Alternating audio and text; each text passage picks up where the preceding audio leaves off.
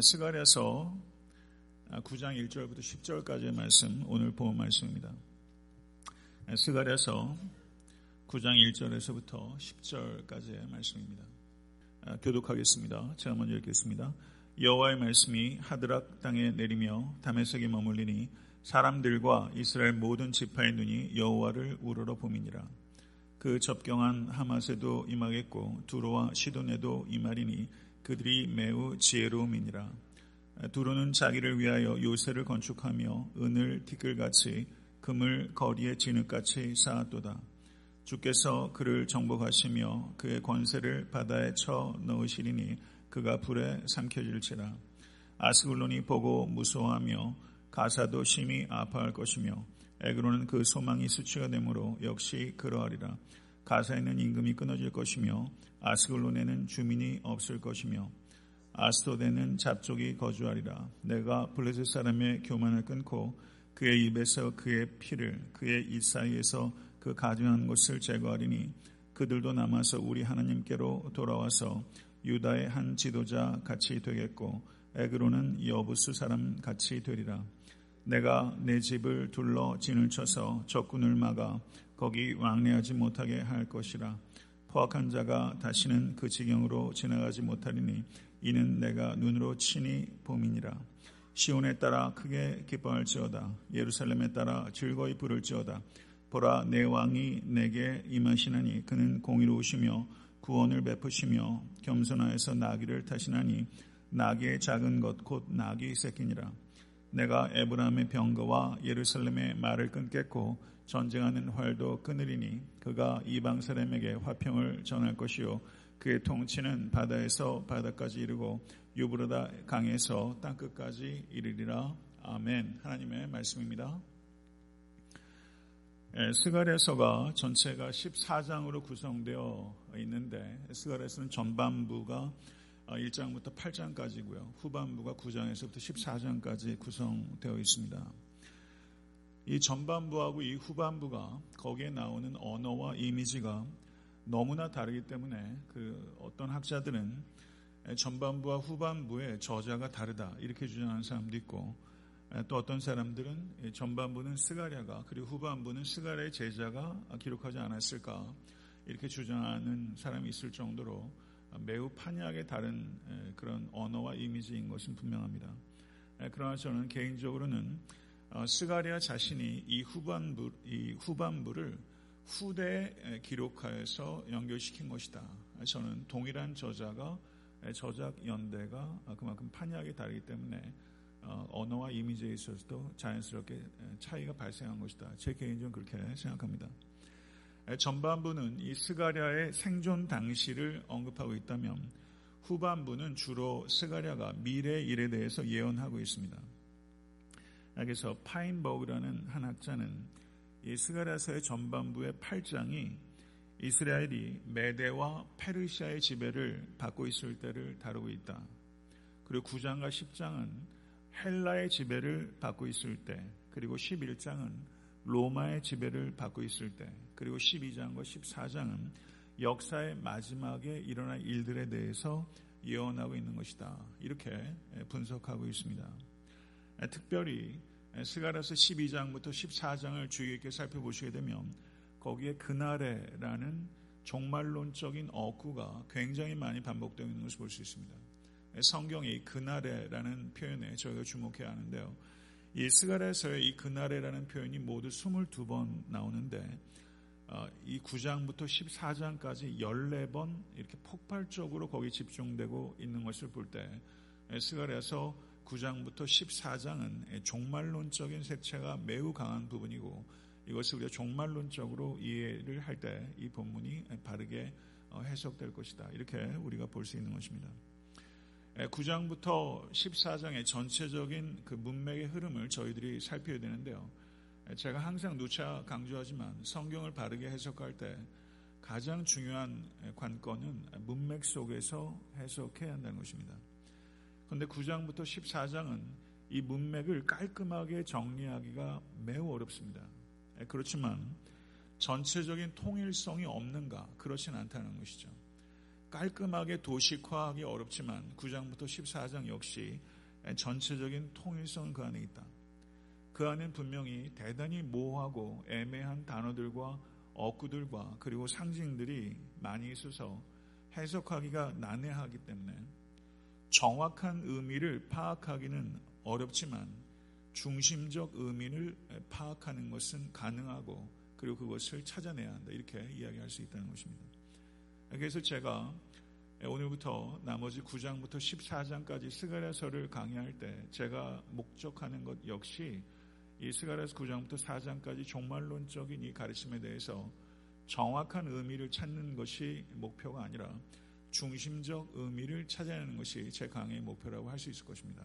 여러분들께서도 그 중심적 의미를 능동적으로 찾아내기 위해서 저는 그와 탐구하는 자세를 여러분들도 가질 수 있게 되기를 바라고 제가 설교를 하면서 제가 설교하기에 좋은 어떤 어구나 표현들을 그냥 말하는 정도의 이야기를 하는 것이 아니라 이 본문 자체가 드러낸다는 의미를 제가 침착하고 그리고 신중하게 찾아내는 것이 설교자로서의 제 책임이고 또 성도님들 역시 그와 같은 능동적인 성경 읽기가 되어야지만 저는 여러분들이 목회자의 사람이 되는 것이 아니라 성경의 사람이 될 수 있게 되 간절히 바랍니다. 그래서 난해해도 정확한 의미를 찾기가 어려워도 중심적 의미를 찾을 수 있습니다. 이건 개인적인 다독과 정독과 그리고 만독을 겸하면 분명히 중심적 의미를 찾아낼 수 있고 그래서 여러분과 제가 그런 노력들을 더 진지하게 할 수 있게 되기를 바랍니다. 9장부터 14장이 이 스가랴서의 후반부로 말씀을 드렸는데 이 9장부터 14장 역시 두 부분으로 나누십니다. 9장에서 11장까지가 뒤에 후반부의 또 앞부분이라면 12장부터 14장이 후반부의 뒷부분이다 이렇게 말할 수 있는데요. 거기에는 분명히 그와 같은 근거가 있습니다. 아, 그리고 9장부터 11장까지가 첫 번째 신탁인데 여기에서는 메시아의 초림과 거절 당하심이 기록되어 있다면 12장부터 14장은 메시아의 재림과 받아들여짐이 예언되고 있다. 이렇게 볼 수 있다는 것입니다. 아, 오늘 본 말씀 9장 1절에서부터 10절까지의 내용은 9장 아, 1절부터 8절을 보게 되면 이스라엘의 오랜 대적들 세 나라가 언급되고 있고 예, 그 나라들에게 임할 심판이 언급되어 있습니다. 그리고 대조적으로 하나님의 백성에 대한 보호와 축복이 기록되어 있는 부분이다. 이렇게 볼 수 있습니다. 아, 이스라엘에는 역사적으로 수많은 대적들이 있었습니다. 그런데 오늘 본문에는 이스라엘의 북동쪽에 있는 아람과 그리고 북쪽의 페니케아 예, 그리고 서쪽의 블레셋에 임하는 하나님의 심판이 기록되어 있습니다. 그리고 많은 복음주의 학자들이 이 아람과 페니키아와 블레셋에 임하는 이 심판들이 역사적으로 어떻게 성취되었는가 했을 때 주전 4세기에 여러분들 잘 아시는 알렉산더 대왕을 통해서 이 세 나라에 하나님의 심판이 임했다. 이렇게 역사적으로 해석하는 사람들이 많이 있고 저는 그것이 상당히 근거를 가지고 있다. 이렇게 봅니다. 세 나라의 이말 심판이 어떻게 예언이 되어 있는지 우리가 살펴보기 전에 1절 후반절을 한번 보시기 바랍니다. 1절 후반절.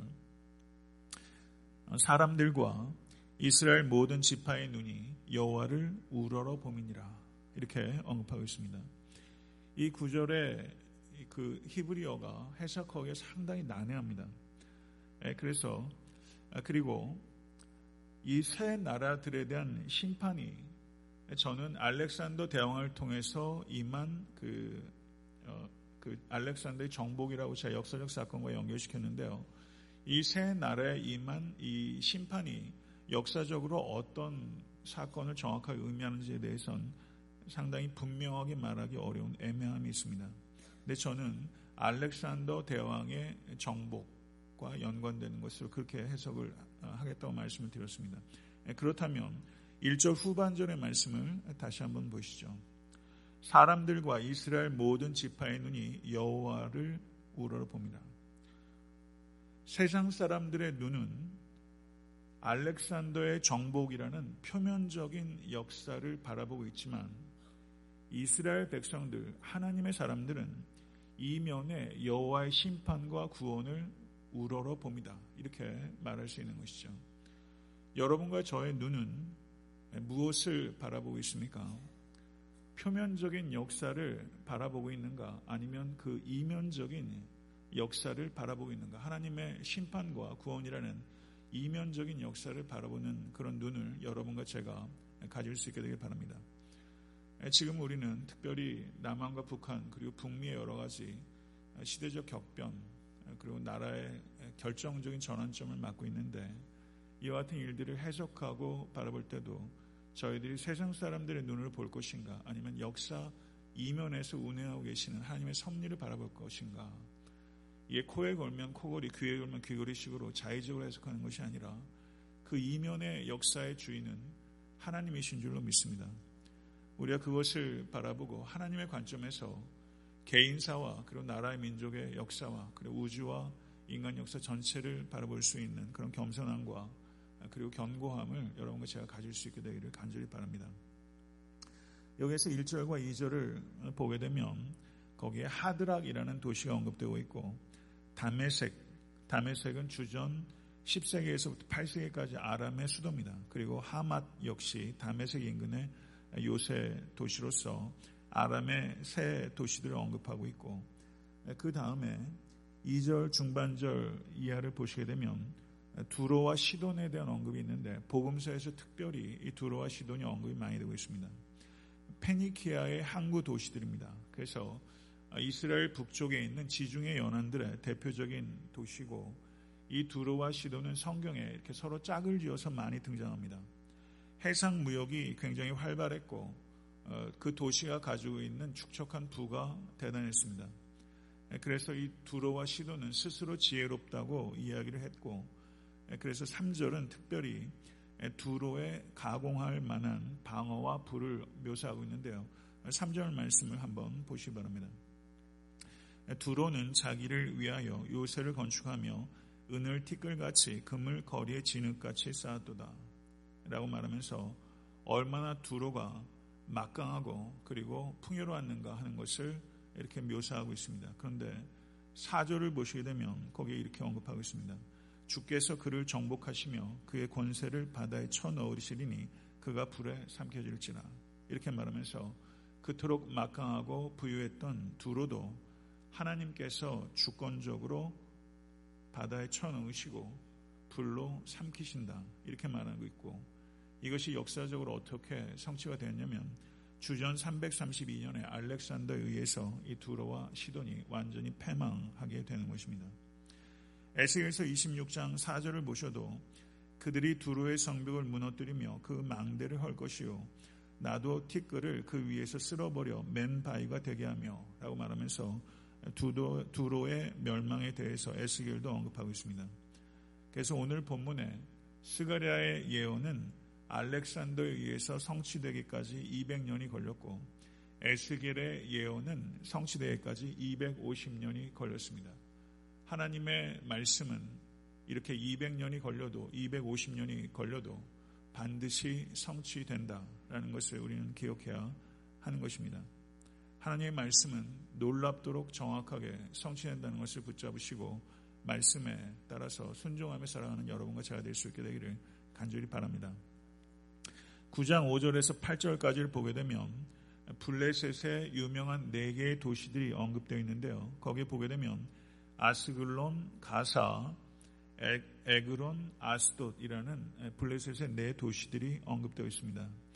이 블레셋의 도시들에 대한 어, 그 예언들이 성경의 대표적인 예언들이 아모스서 1장 6절에서 8절에 언급되어 있고 그리고 스바냐서 2장 4절에서 7절에 기록되어 있습니다. 그리고 오늘 본문 어, 스가레서에 언급되어 있어서 이 블레셋의 도시들의 패망에 대한 언급들이 대표적으로 이렇게 구약 성경에 세 군데 있습니다. 5절에서부터 6절의 말씀을 한번 보게 되면요. 아스글론이 보고 무서워하며 가사도 심히 아파할 것이며 에그로는 그 소망이 수치가 되므로 역시 그러하리라.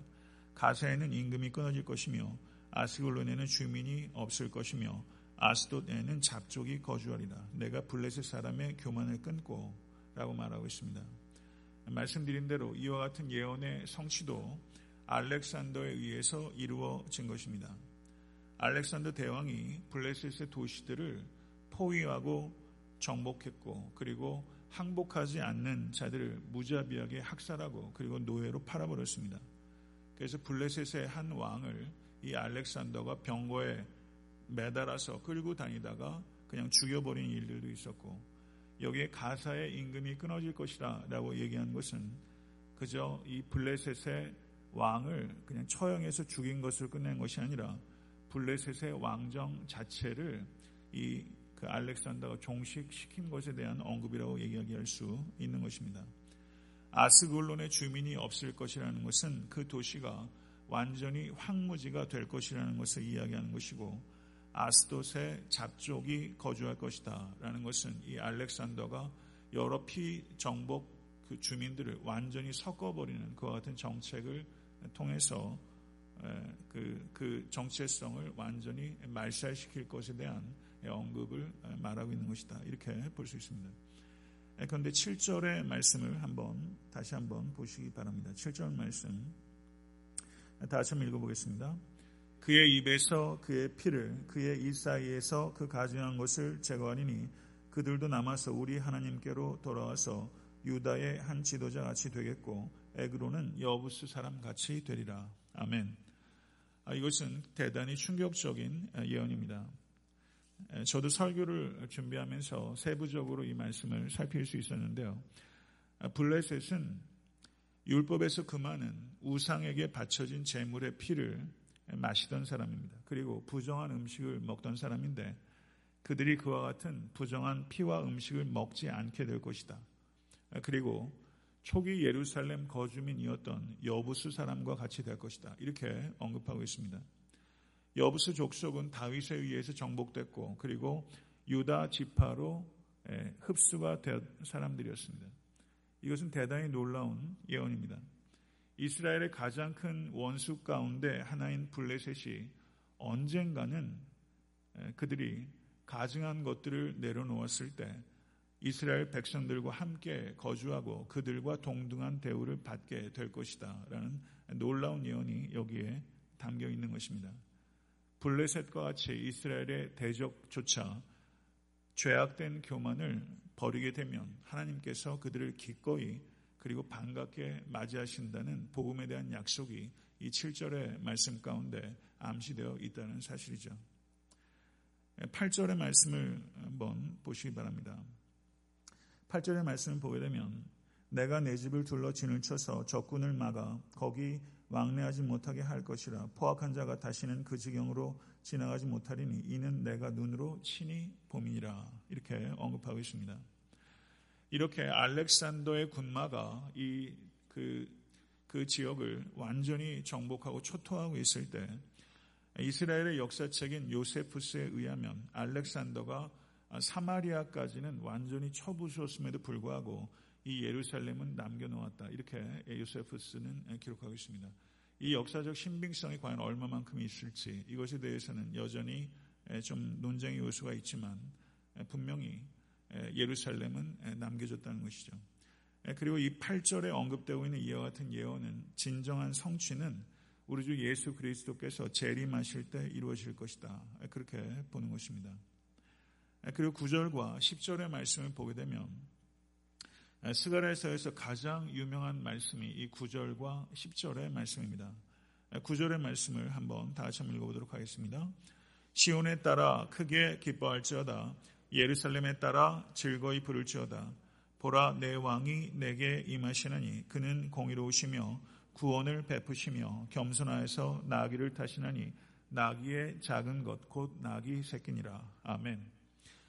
이 말씀의 성취가 언제 이루어집니까? 우리 주 예수 그리스도의 초림 때에 성취되었고 특별히 예수님께서 예루살렘에 입성할 때 이 말씀이 성취된 줄로 믿습니다. 사복음서에 공이 이 스갈에서 10장, 8장, 9장 9절의 말씀이 인용되고 어, 있습니다.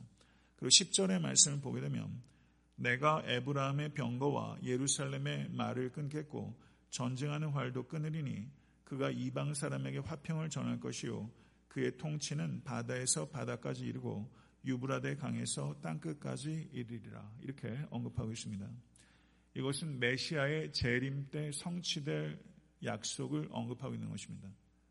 구절의 말씀은 예수님의 초림 때에 성취된 예언의 말씀이고 이 10절의 말씀은 예수께서 재림하실 때 이루어질 완벽한 통치를 예언하고 있는 말씀이다. 이렇게 볼 수 있는 것이죠.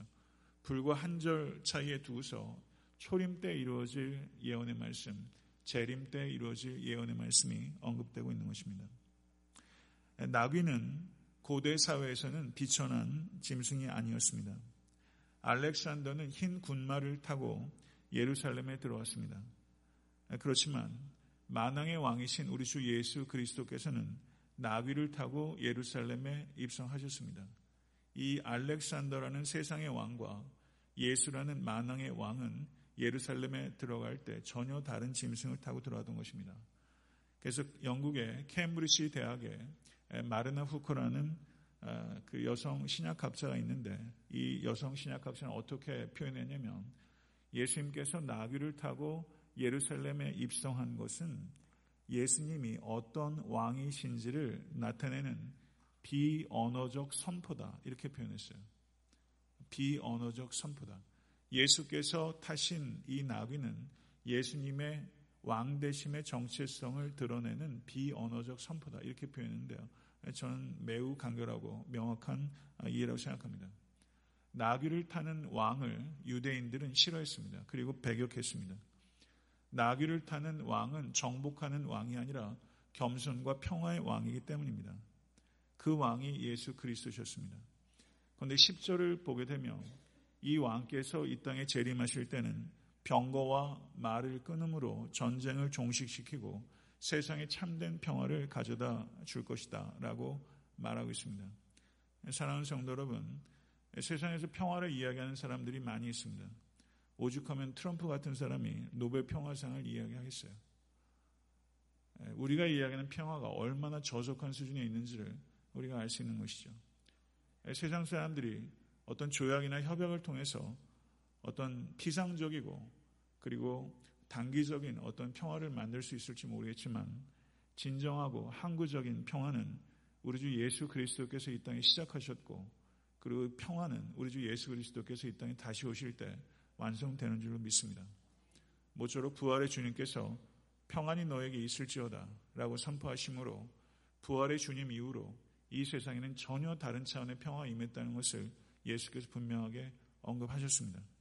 오늘 이 아침에도 여러분과 저의 심령 가운데 부활의 주님께서 가져오시고 그리고 재림의 주님께서 완성시키실 그 샬롬의 평안이 항구적이고 영원한 평안이 여러분과 저의 영혼 가운데 임할 수 있게 되기를 간절히 바랍니다.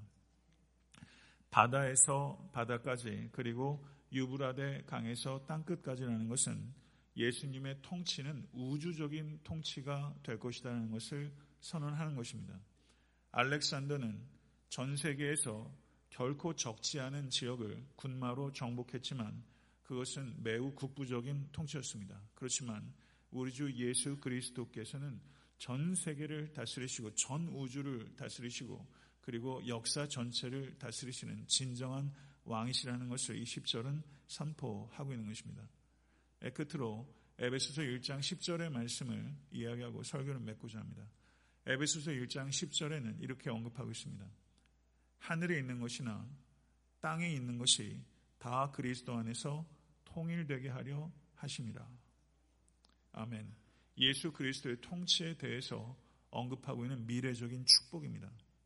인간의 역사와 우주의 역사는 무의미한 것도 아니고 무목적한 것도 아닙니다. 하나님의 영광을 향해서 전진하고 있는 것을 부디 확신하실 수 있게 되길 간절히 바랍니다. 하나님께서 우주의 창조자시요, 인도자시요, 완성자이십니다. 이것을 진실로 믿으십니까?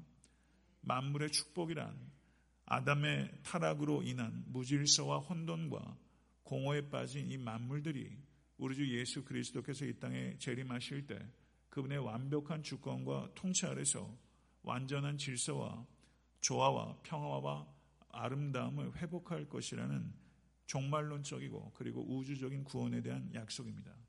이것이 바로 우리 주 예수 그리스도께서 가져오실 통일입니다. 바로 이와 같은 만물의 통일과 회복이 우리 주 예수 그리스도의 초림으로 이 땅에 시작됐고 그리고 우리 주 예수 그리스도께서 이 땅에 다시 오실 때 완성되게 될 것입니다. 이와 같은 만물의 회복에 대한 예언이 스가랴서 9장 10절에 언급되어 있는 것이죠. 우리는 9절과 10절 사이를 살아가고 있는 사람들이라고 말할 수 있습니다. 예수 그리스도의 초림의 성취와 재림의 성취 사이를 살아가고 있는 것이죠. 오늘 모쪼록 이 스가랴서 9장 9절과 10절의 말씀을 다시 한번 깊이 묵상하시고 여러분과 제가 어디를 살고 있는지 그리고 누구인지 그리고 무엇을 해야 할지에 대해서 감정에 따라 살지 마시고 신앙은 감정에 따라 하는 것이 아니라 말씀을 붙잡고 성령에 의지해서 하는 것입니다. 모쪼록 이 종말론적인 신앙관을 가지고 오늘 하루도 넉넉하게 승리하시고 여러분과 저의 삶 그리고 에탄트 성경의 전체 사역이 오직 하나님께 영광을 얻드리는 그 같은 의미 있는 것이 될 수 있게 되기를 우리 주 예수 그리스도 이름 간절히 축원합니다. 주님 가르쳐 주신 기도로 예배를 마치겠습니다.